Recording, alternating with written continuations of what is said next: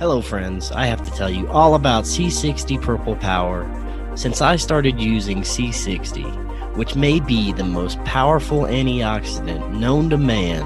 I feel amazing, and you should too. I have more energy, I sleep better, and I've lost over 30 pounds. But please go check it out for yourself.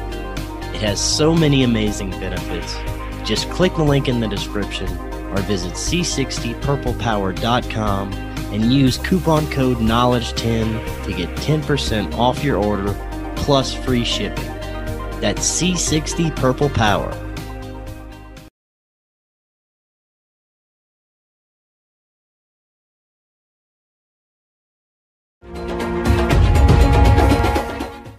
Welcome back to Forbidden Knowledge News. I'm your host, Chris Matthew. Tonight, my guest is Terry Lovelace. Before I bring him on, I want to tell you about how you can protect yourself from harmful EMF radiation. Did you know that your phone, computer, or tablet you're using right now to watch this video is emitting harmful EMF radiation? It's scientifically proven to interfere with many physiological processes in our body and harm us in many ways, most especially the brain and nervous system. Children's brains absorb more than twice the amount of EMF radiation than us adults, which means it's important to not only protect yourself, but also your children. Check out EMF Harmonize. They offer protection for your phone, computer, or tablet, and your routers. I have one on my computer and my cell phone. I've noticed a difference. I'm not feeling as groggy. I'm sleeping better. I have more energy during the day, even after spending hours in front of my computer or near my phone. The products were created by a mechanical engineer with three decades of experience in EMFs and telecommunication. You can use the link below to check out EMF Harmonize and protect yourself today. Also, subscribe to Forbidden Knowledge News on lbry.com. It's our official backup channel. We also have a brand new show called Beyond Classified. It's exclusively on Rokfin. Rokfin is an awesome new platform for free th- thinking content creators, independent media. You're going to find tons of great content creators there. You're going to find all the topics you, that are no longer allowed here on YouTube. Uh, it's all on Rokfin. You can click that link in the description to sign up for that. Also, you can get tickets to Forbidden Knowledge NewsCon 2021. It's going to be April 2nd, 3rd, and 4th. They're going to have 12 amazing presenters. Visit forbiddenknowledge.news to check out this year's awesome lineup and get your tickets today.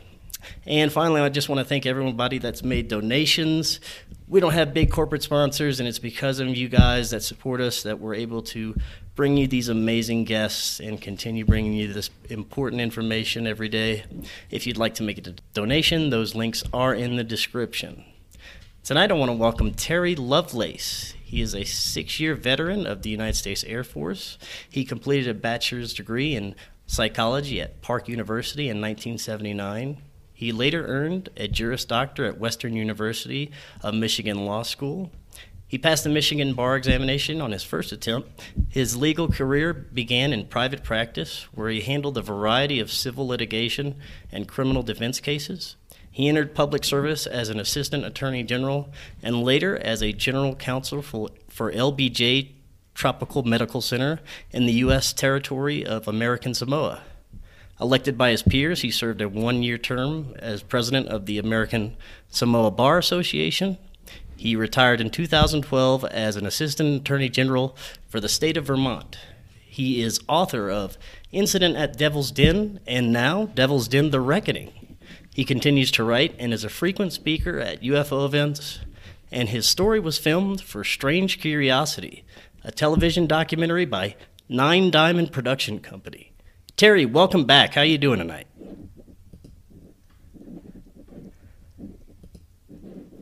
I don't think I can hear you there.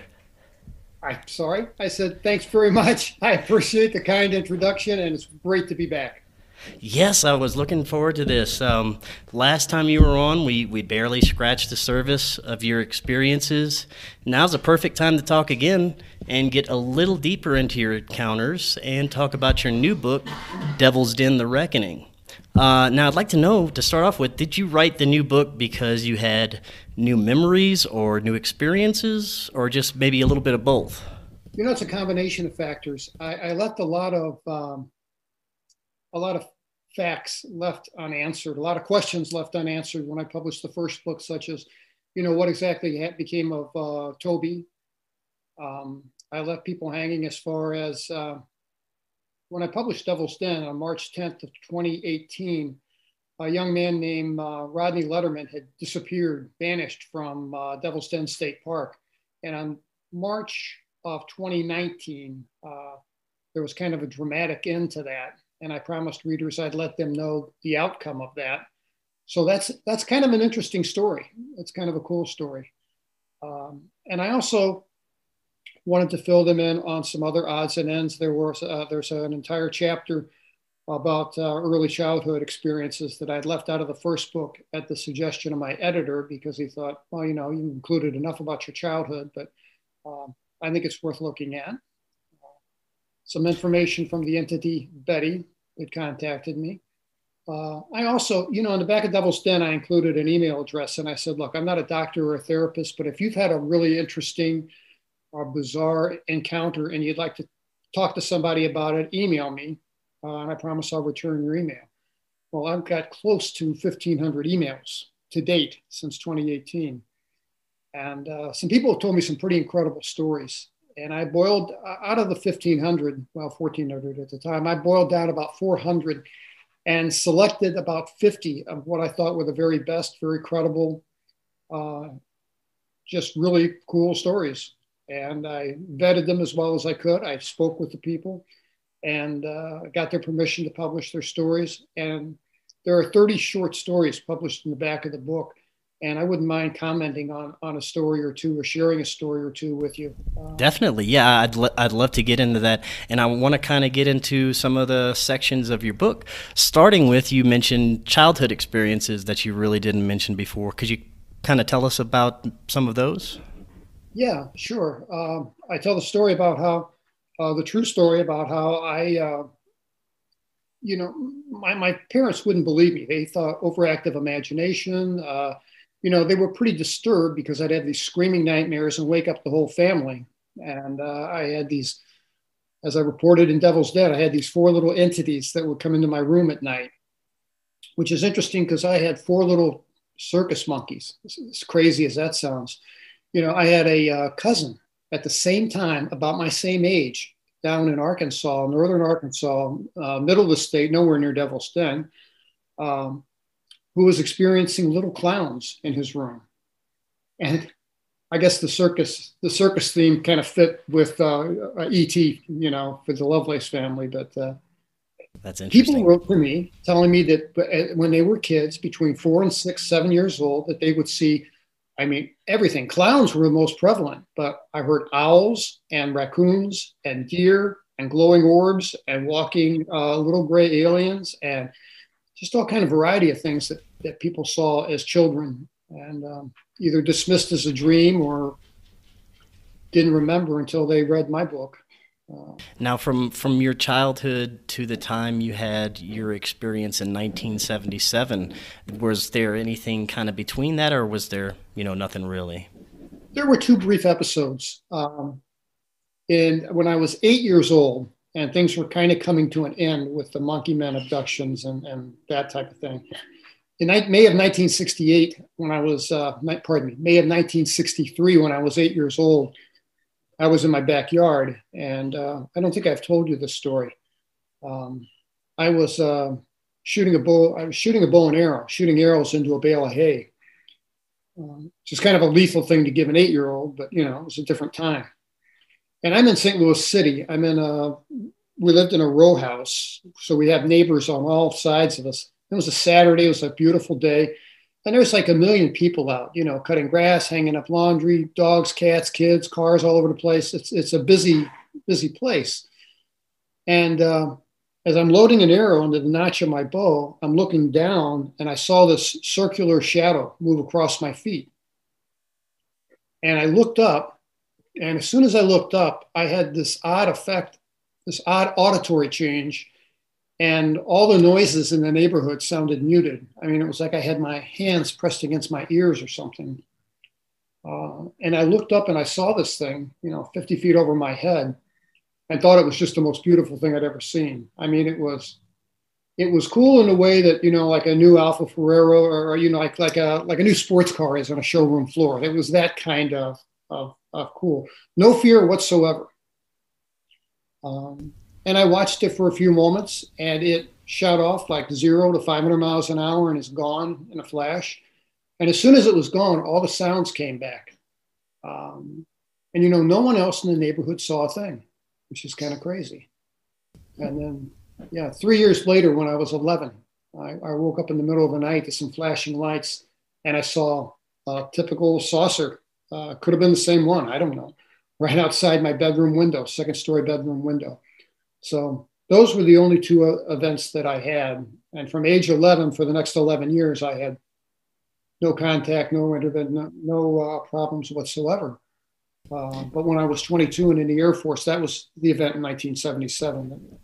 Now, for the audience that may not be familiar, which um, I'm sure most of the audience is by now, I was hoping you could give maybe a brief synopsis of your story because I know you told it last time, but it's such an incredible story. I think um, it would help the audience if they heard a, a synopsis of what happened to you on that evening. Sure. Let me see if I can shorten it up just a bit, uh, but get all the all the uh, yeah all the major details there. Yeah, uh, my friend uh, Toby, guy I worked with, we were both uh, EMTs, first responders at Whiteman Air Force Base emergency room, and uh, he we worked the night shift from 11 p.m. till 8 a.m. And he came up to me one night and said, "Look, I got an idea. Let's go camping." And I was kind of dismissive of the idea at first, but I had a new camera. I wanted to photograph wildlife. He said he knew a perfect place to go, six and a half hours south of where we were stationed. Um, but he said it was worth the drive, and he kind of talked me into it. I'm sure, so sure, let's go. So in June we went, and um, we we didn't stay in a campground. Uh, we wanted to stay someplace. You know, we, we thought we'd never been camping in our lives, but we wanted to be real outdoorsmen, right? So we uh, we trespassed into what we thought was a nature preserve, um, but actually it's it's it's a set of, of federal land. If you go to Google Earth, you can see it. Uh, the the place where we stayed is a plateau that's still there, and it should be covered with 40 year old mature trees by now, but it's not. And we made our way to the top of this plateau, and I mean we were very far away. We were we were in the middle of nowhere set up camp, did all the fun stuff you do when you're camping, and we're sitting around a campfire that evening. And in a lull in our conversation, I noticed, and it sounds cliche, I know, but it's true, that the sounds of the forest, the cricket, crickets, tree frogs, all the insects that make noise, they all fell silent. And it unnerved me. It didn't phase my friend, but it unnerved me. Uh, and uh, a few minutes later, he has his head turned to the left and he's looking at something. And I'm about to ask him, What are you looking at? And he asked me, Were those lights there before? And I knew there were no lights anywhere uh, that we could see. So I, I stood up because I, I, couldn't see the lights because his torso was in the way. And on the western horizon, there was this set of three little stars in a, in a tight in a tight little triangle. And we're looking at them; they're completely out of place, and they rotated like they were on an axis and turned about 120 degrees and aligned themselves with the base of the triangle parallel with the horizon. And then they started to go up. And as soon as they started to go up, I had this um, feeling of calm wash over me. And that, that all that uh, nervousness that I had, all that anxiety that I felt about the, um, the noises being gone, that was all gone. I felt semi sedated and uh, we watched this thing climb up to what I call a ceiling where it leveled out. And then it did a glide on a plane, like with the apex of the triangle pointed directly in our direction. So we knew it was headed toward us. And it came in over the forest at about 5,000 feet. And we saw the shadows because uh, we were on this elevated plateau level with the tops of the trees of the forest. So we saw the shadow move across the forest. Uh, there were lights on the point of each each each point of the triangle. Obviously, that's where the three lights came from. Those dimmed somewhat as it descended, and it parked 3,000 feet over the meadow. Uh, unfortunately, we had camped off to the side, so this thing wasn't directly over our heads. Um, there were some lights that had shined down. It shined down a, a beam of white light that looked like a, you know, the same quality of a searchlight cutting through fog. And that landed in our campfire for maybe 60 seconds and then clicked off. And then there was a uh, like a laser beam like thing that darted all around the campsite. And you know, I, I had the thought that this thing is scanning us. It's it's checking us out. And it struck the laser thing struck me in the chest a couple times. I never felt a thing. It hit my body. Uh, and all this time, we're feeling that sedated feeling. And then when when the laser thing lasted just maybe a couple minutes, and then shortly thereafter, there's no conversation between us. I mean, we're just in a weird place, kind of a mix between apathy and mild, not, not apathy, disinterest, uh, but definitely sedation. And then I felt suddenly a shift from that sedation to I was sleepy. I mean, all I wanted to do was get to the tent and go to sleep. And made my way to the tent and uh, fell in. And my, my friend went in front of me, and we were both we were out as soon as we hit the inflatable air mattress. We were just gone. And you know, woke up sometime later to uh, flashing lights outside, and uh, you know, the thing had descended to 30 feet over the meadow, and we were scared to death. Saw some little guys walking around in the meadow that we could really only see during flashes of light because of the uh, this thing was so close to the ground. There, there was no no ambient starlight to speak of. It was now. What could you make out of the little guys again? About a dozen to fifteen. Uh, they were paired up in twos and threes, and I first thought they were children. And I asked my friend Toby. I said, "Man, what are these little kids doing out here in the middle of nowhere in the middle of the night?" And he said, Terry, man, those ain't no little kids. Look at them again. They're not human beings.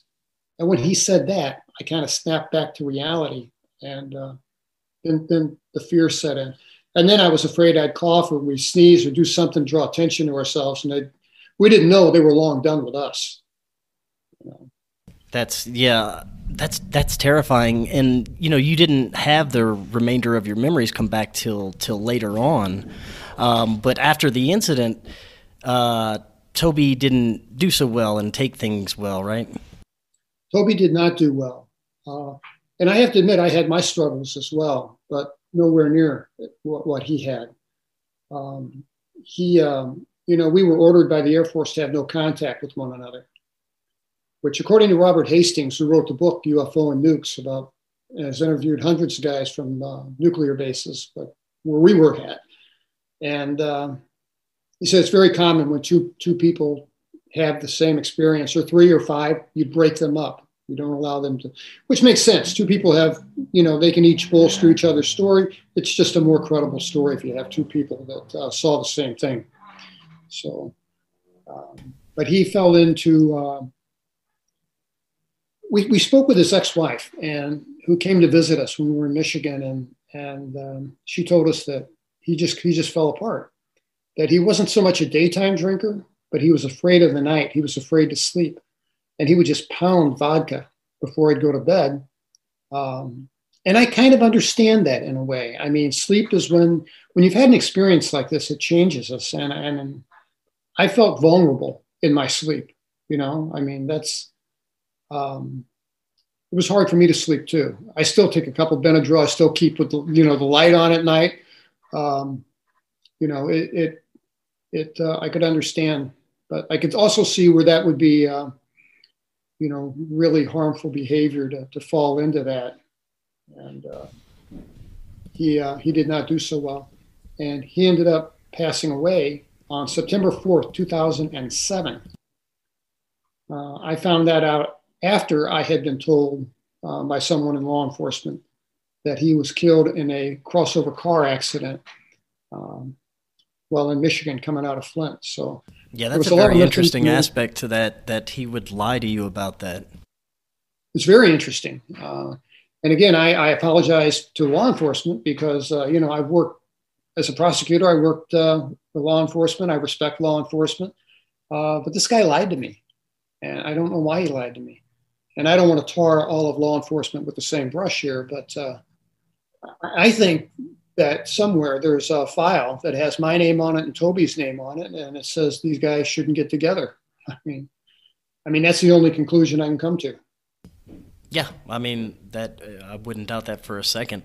Um, now, it wasn't until much later that you actually remembered being on the ship and some of the events that occurred. Um, could you talk about some of the things that you remembered, some of your most profound memories from being on the ship? Sure, sure. Uh, you know, it, it's when Toby made that statement to me in the tent. Uh, don't you remember, Terry? They took us and they hurt us whenever he was talking about those aren't human beings. As soon as he said those words, I had mental flashes of being inside that thing, but just only the briefest. Uh, and, and I'll be clear, I've never had a clear linear memory of everything that happened to us because uh, we were in there probably five hours. But I do have some recollection. Now, the OSI did interrogate me under the uh, influence of hypnotism and sodium amytal. I tried to resist the hypnosis, but I couldn't really resist the sodium amytal. And that actually was very helpful in that that brought back, that drug is classified as a hypnotic for a reason. I mean, it it's a short acting hypnotic, but I mean, it was like bam, and it it put me in a different place. I could uh, I could relive in my mind's eye these events as they happen, and I think without without that, I wouldn't remember half of what I remember. Uh, and I think that memory uh, remembering is very important because I think if you come out of this with no memory, that uh, and it's stuffed down into your subconscious that maybe like Toby, a lot of it will filter up in unhealthy ways and manifest as alcoholism or drug abuse or self destructive behavior.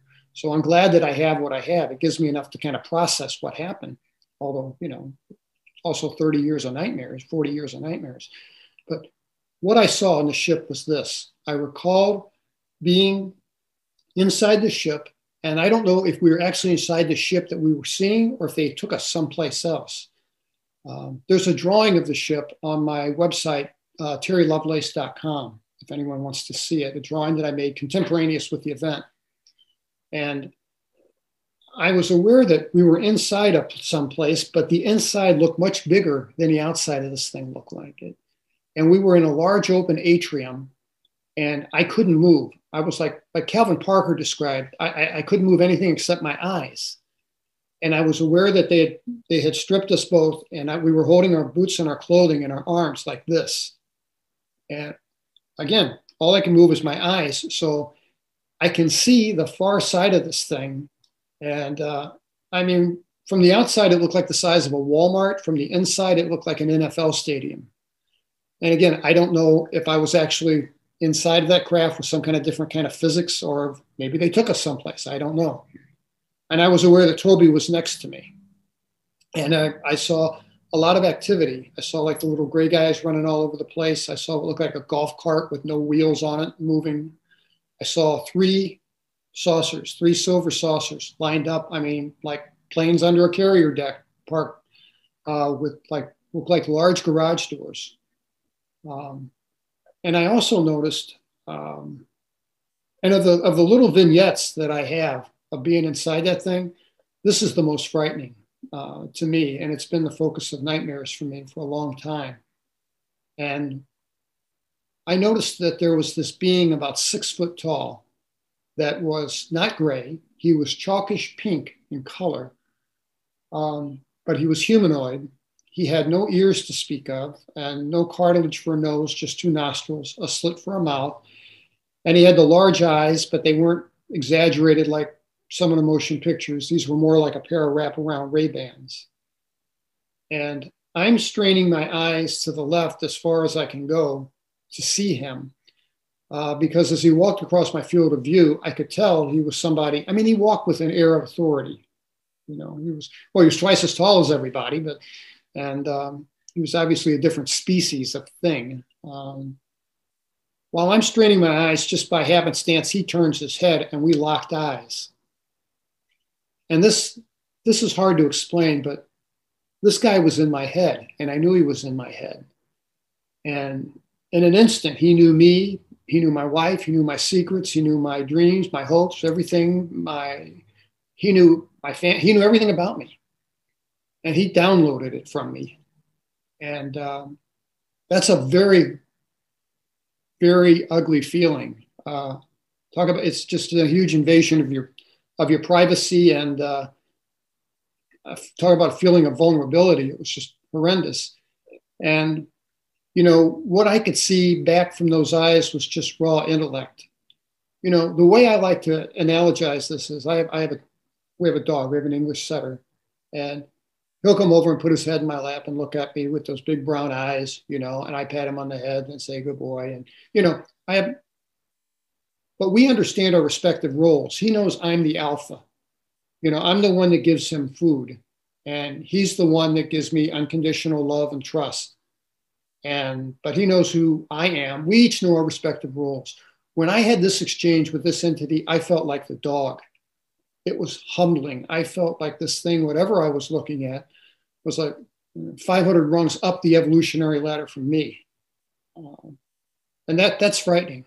And I, I, think that's a big revelation. That's a big epiphany to come to that we're not top dog, that we're not top species, that there are others out there that um, are superior to us. And this thing was absolutely superior to me. Check out our friends at Lindquistity Gifts. Lindquistity Gifts is a metaphysical store offering natural gemstone bead bracelets, signature and zodiac, designed and made in the United States, as well as raw and polished stones, crystal balls, pendulums, tarot cards, natural crystal points, wands, and so much more.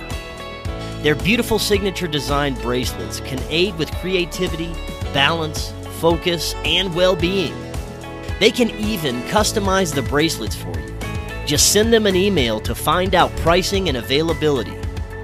Visit their website using the link in the description or visit linguisticgifts.com and use coupon code FKN to get 10% off your first order over $20. And right now they are offering $5 off the purchase of two or more bracelets. linguisticgifts.com yeah, that's that's one of the parts of your story that really sticks with me, and it's the most really profound. Is you know that this being could just pick you apart like that and know everything about you and be such a higher intellect and such a, a more um, you know advanced species than us. That's uh you know it can be terrifying thought, just like you said.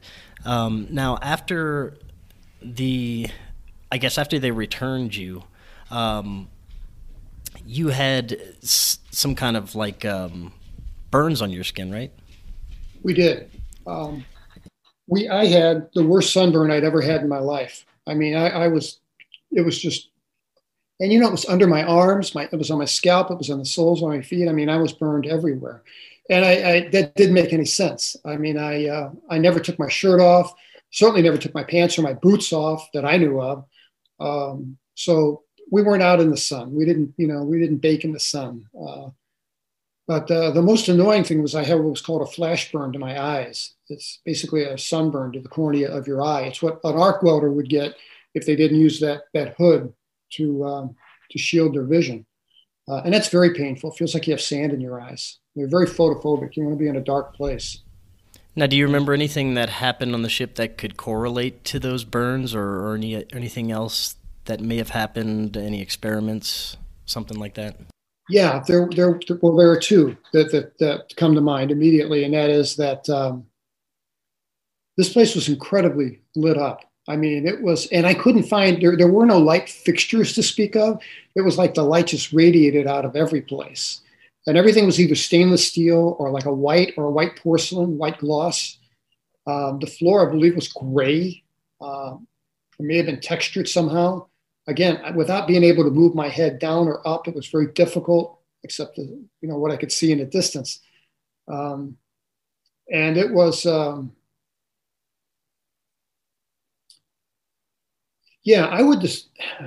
That's the best description of it I can give. Um, the, the, the the second part. Um, there was a second incident that I should describe for you briefly were they they took me well first they took well first i heard a woman screaming and then i heard i noticed that i could perceive that my friend toby was gone. He wasn't there. And then i heard him because i recognized his voice and he screamed oh my god oh my god no and screamed. So i knew that they were going to come for me and i'm terrified and i can do nothing. And they came and i had you know, a gray on either side of me, and they moved me along. Uh, and I glided on the floor. I didn't never moved my my feet. I didn't feel my feet gliding on the surface, but somehow I glided along, and they took me down a corridor. When I went down this corridor, I was aware that to my right, I could see what looked like fish tanks. To the left was just a white wall, but to my right there were this group of fish tanks that started off small and then it got progressively larger the further down the hallway that we went. Uh, and one of these, um, like large aquariums like you'd see in a, in a doctor's office or something, uh, bigger than a, a, household aquarium, um, there was pink water and what looked to be like a puppy. You know, puppies have those folds of skin. Right. That's what this looked like. And um, I was straining my eyes to the right and it opened its eyes and that scared me to death. That's that scared me. Um, and that's a subject to nightmares. Yeah, that is. Wow. So, I mean, do you think that they were doing some type of um, hybrid or DNA experiments, possibly? You know, you got to be breeding something. I mean, you know, it's obviously something in vitro. It's something outside of a body. Whatever that thing came from, I don't know what it was. I'm sure it wasn't a puppy. Um, but what type of being it was, I, I don't know. Right. Now I'm gonna pull up a picture um, that you have here of let's see. It's Devil's Den. It is the uh, area around Devil's Den, the plateau, uh, that there's still no trees there. Um, could you talk a little bit about what what is going on there today? Yeah, that's an interesting story.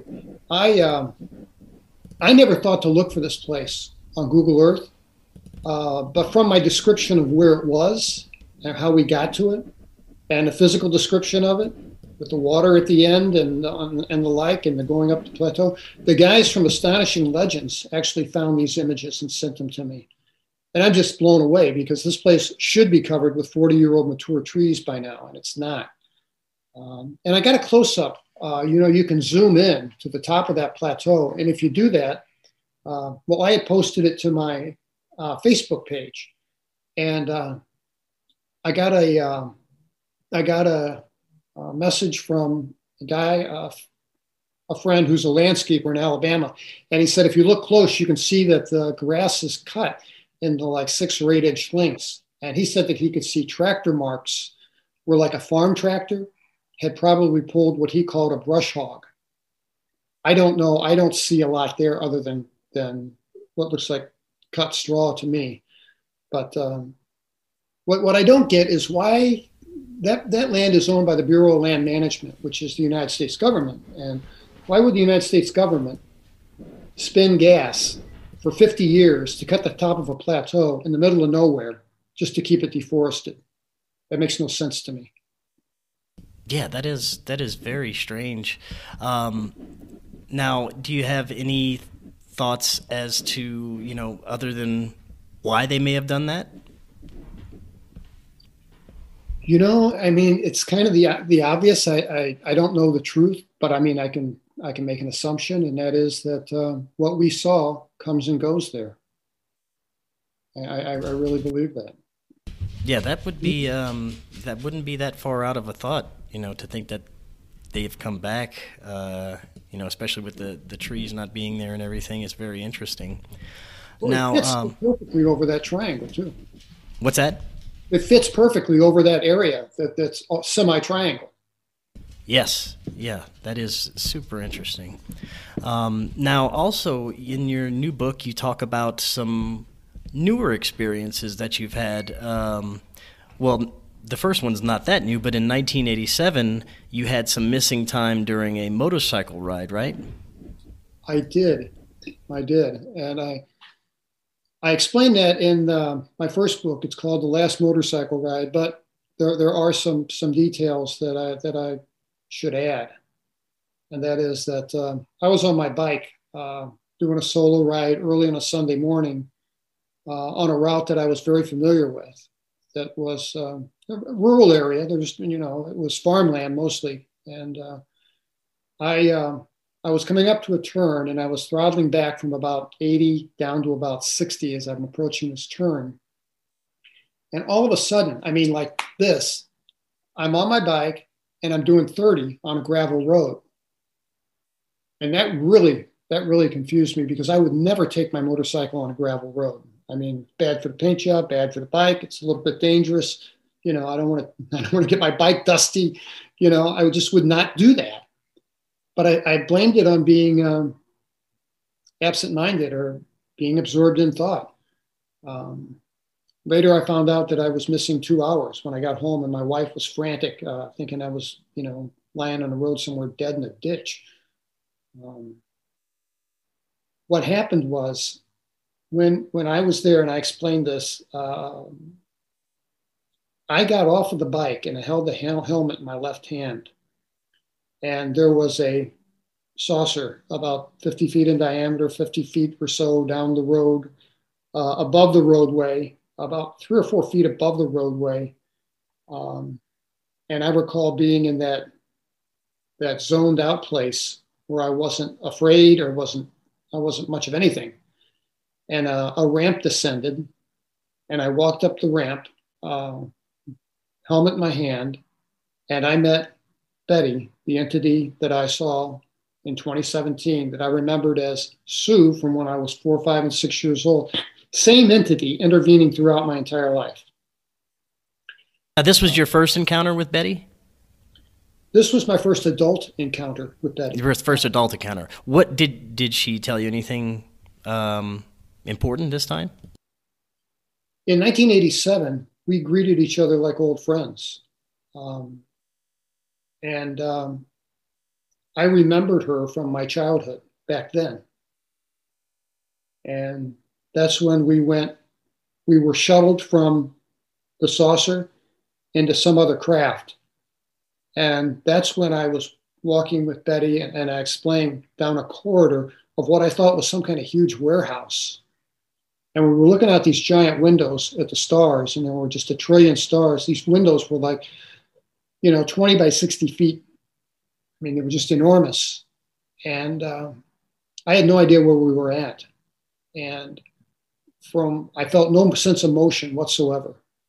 Um, and from my right there rolled this giant white object, which was the moon. And I thought, it scared me to death. I thought it's going to hit us. And Betty told me telepathically, as that's how she communicates, that no, that's the moon. It's in motion. We, you know, it's not in motion. We're in motion. You're aboard a ship and we're, we're traveling. And um, now, was Betty um, completely humanoid looking? She looks very human, except that, well, she's very petite, uh, and her eyes are all black without any sclera or irises. Um, she has no cart- cartilage for uh, ears or a nose, uh, and she has sparse hair on top of her head. Uh, but the most unusual feature, two most unusual features, uh, are that she has long arms and very long fingers. Uh, I could see four long fingers. I don't know if, she, if there was a thumb tucked in back of those fingers or not, but that, that's what I saw. And the back of her head uh, was bulbous. It was, it was big. It was bigger than a human head. When you saw her from behind, if she wasn't wearing a wig or something, you could see that uh, it wasn't a human head. Uh, now, how did and, this experience end? The one in 1987 it ended with me being set back down by the motorcycle and them taking away, them taking off. And uh, I had no memory of this um, until she visited me in in, in uh, October 2017. Um, and then now that we're talking about it, we might as well um, tell us about what happened that time in 2017. Sure. This was amazing. Um, and this is in the last chapter of Incident at Devil's Den, and I also review it in the new book. Um, what happened was I, I woke up in my living room uh, sometime in the early morning, 2.30ish or so. Uh, I open my eyes and I'm sitting bolt upright in my chair in the living room where I normally sit. And I am sedated. I have that that sedated feeling again that you get whenever you're under their influence. And I glanced at the alarm system to my left and it was set. And seated directly across from me is what I first took to be a petite Asian woman um, with black hair, big black sunglasses.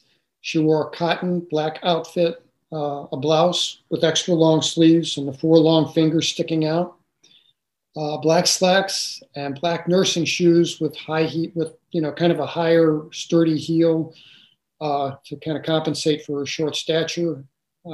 She also had a, like a red scarf tied around her neck because her neck is pencil thin. Um, so I think that the way that she was dressed, she could probably walk down the street of you know Denver and maybe not draw so much as a second notice. But um, the more I looked at her, well, you know, it, it, was it was crazy because it was a telepathic communication.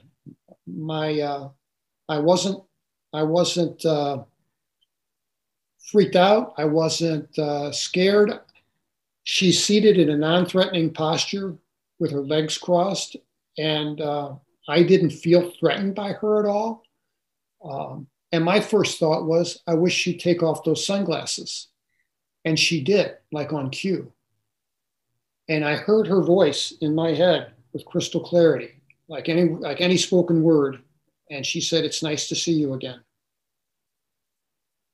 And um,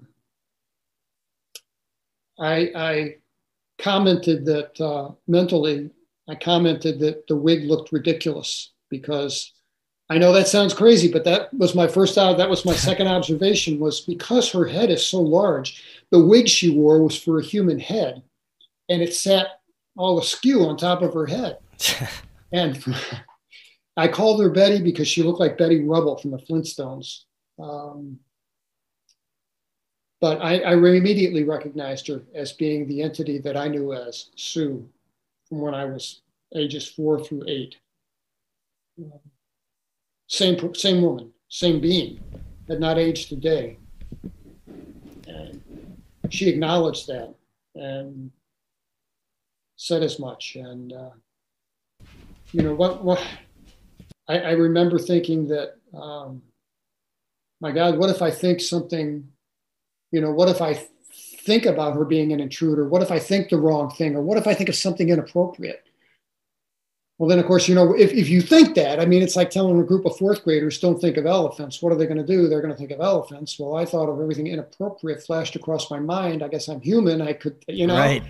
And uh, I swear she was embarrassed. And, and I, she said to me telepathically, Terry, you can control your thoughts if you just try. Now, I'll never know if that was just said for my benefit or not. Um, but it but it helped me to kind of feel grounded and um, kind of stay on on point. Wow, yeah, that is that is really interesting. Um, I've had my own experience with speaking telepathically with an entity. This was through meditation, much different though.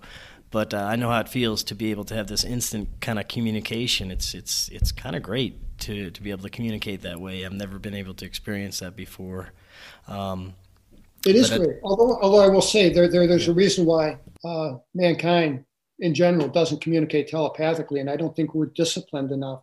I mean, in a meditative state would be a different thing, but um, it would be a disaster if we all had telepathic communication because you know we could control our speech but we can't control our thoughts and right. if our thoughts were an open book i think that would be a, a terrible thing We're it could ready. be yeah uh, yeah you're right I don't, I don't know if everybody's ready for that one yet um, but another part of this whole phenomenon is I have some pictures that I'm going to pull up as you talk about it. Um, you've had some implants, and you have the actual X-rays and, and evidence to show that there are foreign objects there, right?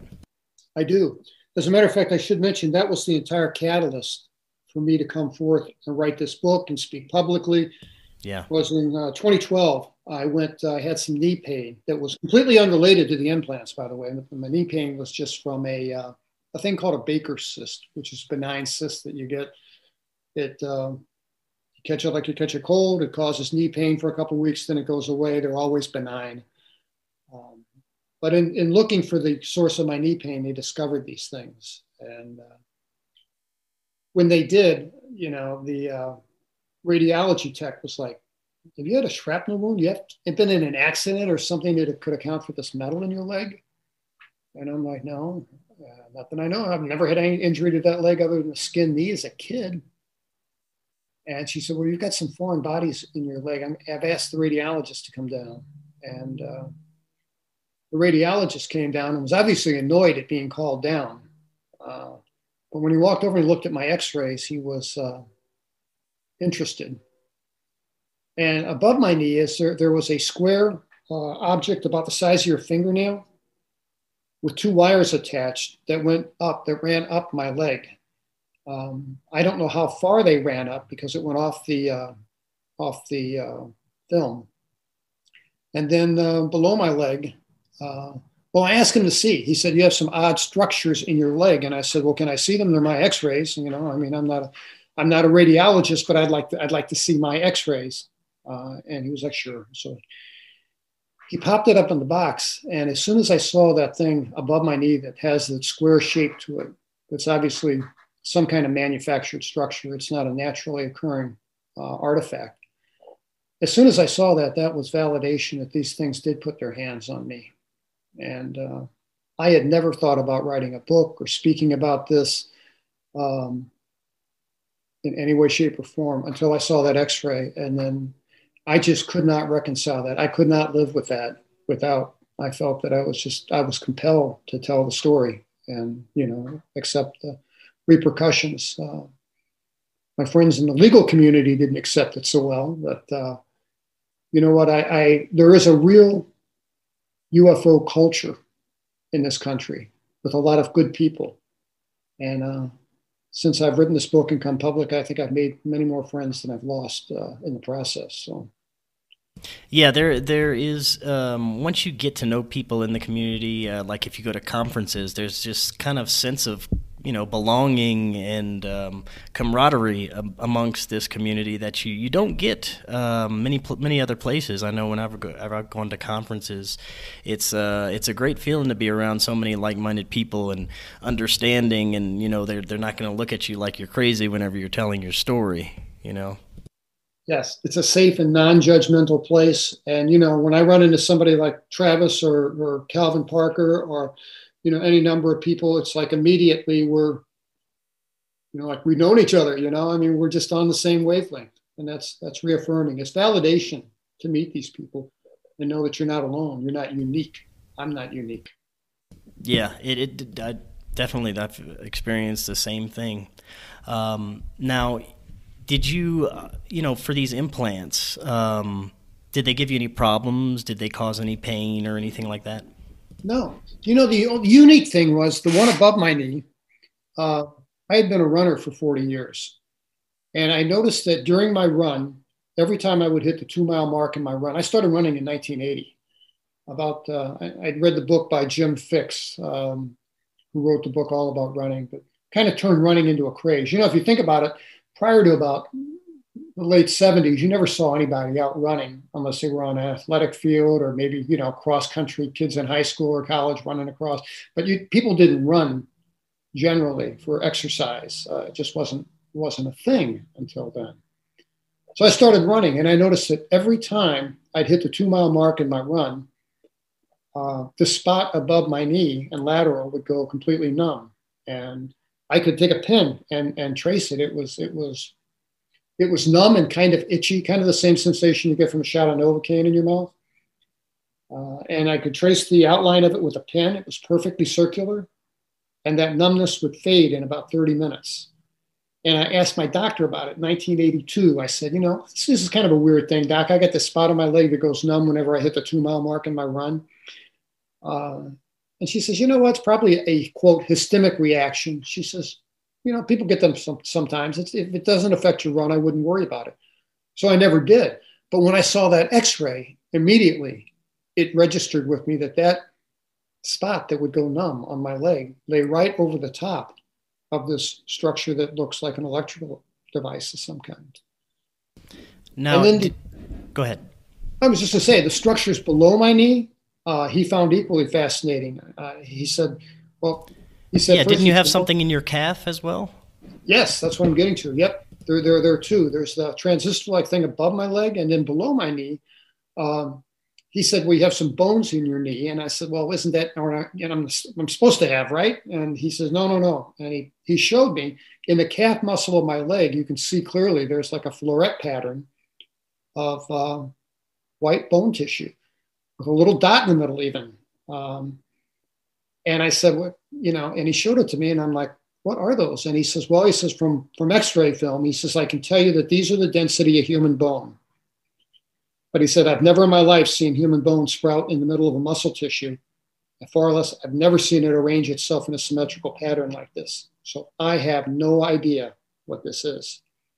And his diagnosis was rule out Baker's cyst abnormal knee was my, was my radiologist report. So, and those objects are still there. The ones below my knee are still there. Now, I also have a picture of something on your upper thigh that looks like a bruise, a triangular bruise. I'm going to pull that yes. up here. Talk about that one. I will. That happened. I, I explained that this uh, entity, Betty, I had the, an encounter with her in my living room in third week in October 2017 when I was writing this book. And she warned me because I was planning I was having trouble getting these things taken out because I needed a cardiac clearance letter because I have heart disease. I've had two prior heart attacks. And the cardiologist, every cardiologist I went to, and I went to five, I went to three in the VA system and two on my own dime that I paid for. The cardiologist explained to me that it's a risk versus benefit analysis, that the standard of care in this country is no matter how bad you want it out, if it's benign, um, you know, it's not worth the risk of infection and the risk of anesthesia to have them taken out. The risk is greater than the benefit. And I'm like, yeah, I know, but these are foreign objects. I want them out of my body. And she says, hey, you know, I got 500,000 other vets out there that have, uh, you know, metal in their body that they picked up in Iraq or Vietnam or wherever, and they want it out yesterday too. But the standard of care is let it lay. If it's not if it's not causing you a problem, it's a bigger risk to remove it than it is to let it lay. So I had made arrangements with a Mexican surgeon in Tijuana to take them out for me, and we were, we were going to finalize that agreement in um, December of 2017. Betty told me that if you continue with your plans to have the thing above your knee removed, that her, she called them hosts, what we refer to as their aliens. She said that they would remove the objects from your leg.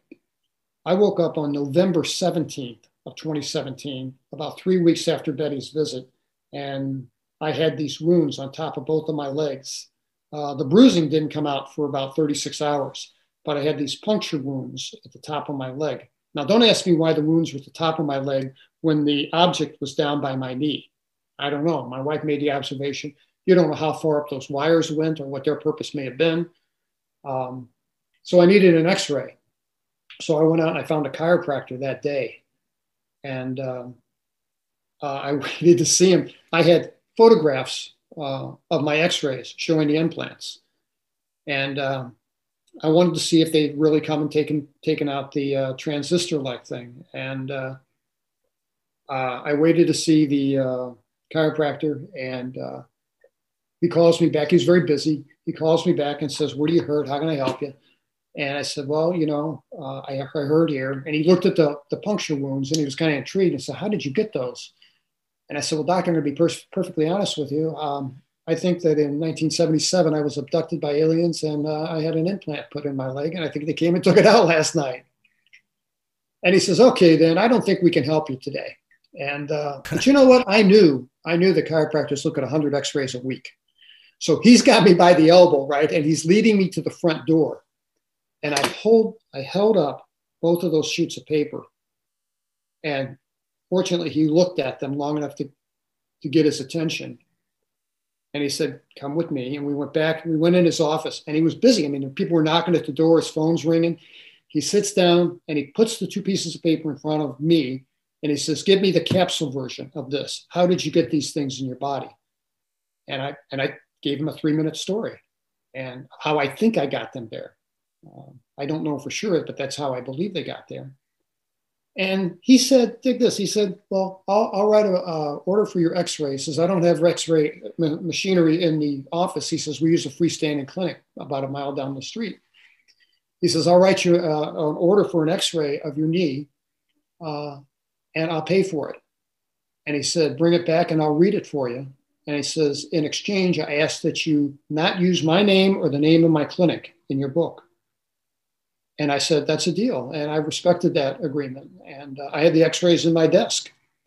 And uh, sure enough, it shows the object above my knee was gone.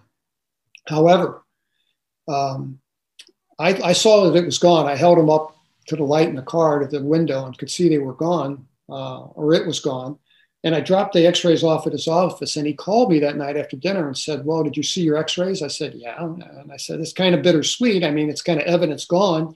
Um, but at least I have before and after films to show that it was there. Now it's not there. And he says, Yeah, but didn't you see they left you something? And I said, No, I didn't see that. And uh, he told me where to look. I had to go pick up the x rays to see it. But, uh, and there's a picture of it in my book, and it's not real clear. It just looks like a white streak.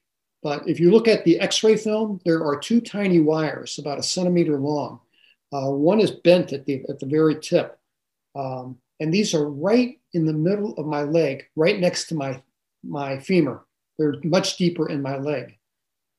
And, uh, and I asked him, I said, because I, I think he's either an experiencer or, you know, he's seen this on x-rays before because he was just too familiar with the process. And I said, Doc, if these things are so much more advanced than we are, how could they be so inept as to leave two stupid wires in my leg? And he says, You don't get it. They don't do anything by accident. He says, uh, what they may have done is just give you an upgrade to a 2017 model of the 1977 model they removed. And I thought, right, oh, that makes sense. Yeah. yeah, and they're still there. That's absolutely amazing. Now, you also had one more experience in 2019, April 16th. Um, uh, go ahead and tell us about that one because that one's interesting too. I have some pictures to kind of correlate it as well. I, I, will. I will. Since uh, Sony Walkman days, I sleep with uh, well, I sleep with the light on, the windows. I mean, you know, PTSD, uh, and I sleep with headphones. Well, I slept with headphones on uh, and a Sony Walkman, and then I graduated up. Now I have a shielded iPhone um, in a special case.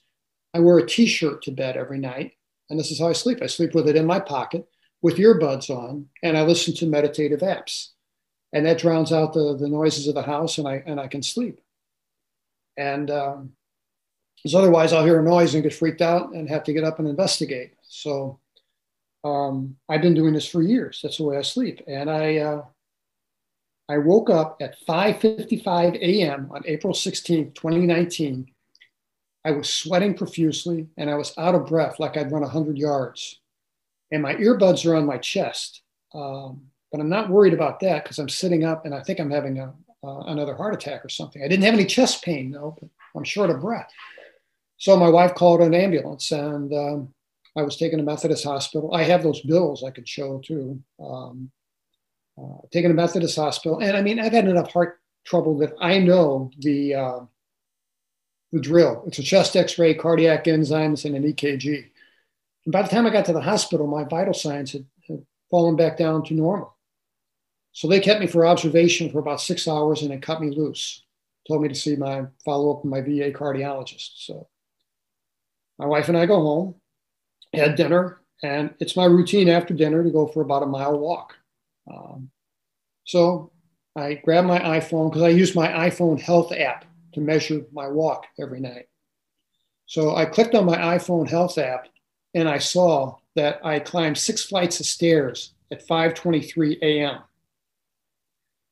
Now, at 5:23 a.m., I was sound asleep next to my wife. I didn't get up. I didn't wake up until 5:55 a.m. And there's a single bar showing that I climbed six flights of stairs, which is 10 feet per flight of stairs, which is equivalent to 60 feet. Uh, I took the app to, uh, well, first to T-Mobile, and they didn't have a clue. Then I took it to Apple, and Apple kept the phone for four hours and did a diagnostic. And I came back and I talked to a lady who was a um, technician and, a, and actually she had a degree in, in, electrical engineering. And she told me that at five between 5:23 and 5:24 a.m., my phone, her words, was 60 feet above your home. And uh, she said, you know, normally, because I know if I, you know, if I'm in a parking garage and I have to walk up five flights of stairs, because you know there's an XY axis there, you know, where the Y axis, the vertical axis, indicates height in 10 foot increments. The X axis on the bottom runs from left to right and indicates passage of time. Well, I can't, I can't climb six flights of stairs in less than a minute. It's going to take me a while. So I'll typically on, this, on, a, on the health app, I'll get a stair step type readout showing as I reach the first flight and then the second flight. And that's measured. I didn't know this. I thought it was a GPS measurement, but it's not. It's measured by barometric pressure, changing barometric pressure, which kind of blew me away. But yeah, wow. So yeah. I have no no memory of what happened that night, um, but it did bug me a lot. And uh, in December, I went and saw a friend of mine uh, who is a board certified psychiatrist uh, with a practice here in Dallas. And I told him I wanted to do a hypnotic regression. Could he do that? He said, sure. He says he does it routinely in his practice. And we've been friends for years.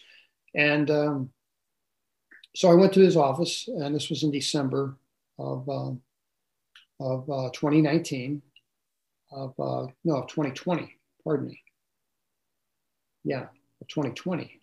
Um, because I wasn't sure, you know, I wanted to do this. Um, but he did it, and uh, you know he's also an MD as a psychiatrist. He's a, he's an MD first, and uh, he's aware of my heart condition. So he had me hooked up to a uh, a blood pressure cuff, and he monitored my blood pressure. And I think because we're so familiar, I had kind of trouble getting under and into a uh, hypnotic state. But I finally got there, and um, he asked me to go through what happened, and I told him that uh, I could recall my physical body going up through the roof, through the ceiling, through a dark space, which I assume is the attic, and popping out through the top. I know this sounds crazy. Uh, and it was just dawn. It was just breaking day. And it was a beautiful morning. Lots of stars out. And directly over my head, maybe 50 feet up, is this giant saucer. And the bottom of it opened up like the iris of a camera lens uh, and it was just black underneath. And I screamed, and he took my blood pressure, and uh, my blood pressure was high. And he said, "We're gonna we're gonna stop here, and we're gonna we're gonna reconvene in a couple of weeks, and uh, we'll get some more into it." Um, and uh, we've not been able to do that. Um, he's 70 years old. He works a full, still sees a full patient load, but he's 70 years old, and he's afraid of COVID. So um, and we we weren't able to do it by Zoom. He wasn't able to get me under in a Zoom uh, setting. He said, "You need we need to be, you know, one on one." So someday soon it'll be safe to get back together and we can pick it up where it left off because I'd like to know the rest of what happened to me that night. Yeah, definitely. Uh, definitely love to hear that as well. Now, to close out tonight, when I look at experiences like yours, many other abductees, contactees that I've had on, um, experiences uh, that basically all kind of correlate. And when you look at the bigger picture, to me, it looks like seems like we're some sort of experiment for these advanced beings. Um, like our whole existence could possibly be um, some sort of either experiment or project for these advanced beings. I don't know what what do you think about that? Do you think that's possible? I think that's probable. I, I, I do. I mean, I think they study us like we'd study mold spores in a petri dish. You know, I uh, and, and I don't think that this is limited to one to one species. I mean, I think we're being visited by multiple species. It's just like my analogy with the dog. Um, you know, they're just they're just smarter than we are. Yeah, and if uh, it's like the same thing we do with um, you know, insects or animals. We're going to, you know, study them and experiment on them and see what we can learn about them. So it's it's all fascinating stuff. Now, since um, that last incident in 2019, you haven't had anything else happen to you? No, nothing, nothing significant. Uh, but that's probably okay with you, huh? that's that's just fine with me. Thank you. Yeah, yeah. yeah. Well, Terry, thank you so much for coming on again. Uh, for anyone that wants to get your new book, Devil's Den: The Reckoning, uh, what's the best way they can do so? Amazon. It's on Amazon. Yes, it's currently ranked number three. It was number one in new releases. I'm happy to say. So um, I also included, uh, like I say, 30, 30 uh, stories from other people in the back of the book that are interesting. So you might you might find something that really resonates with you if you've had an experience. So awesome, uh, sounds thank good. You for the opportunity to come back. It's it's good to be here. Yes, uh, I'd love to have you back on again. There's so much we could talk about, um, and especially if you get that uh, other regression done, we got to hear about that too. So Terry, thank you so much for coming on, and until next time, everyone else, have an excellent evening.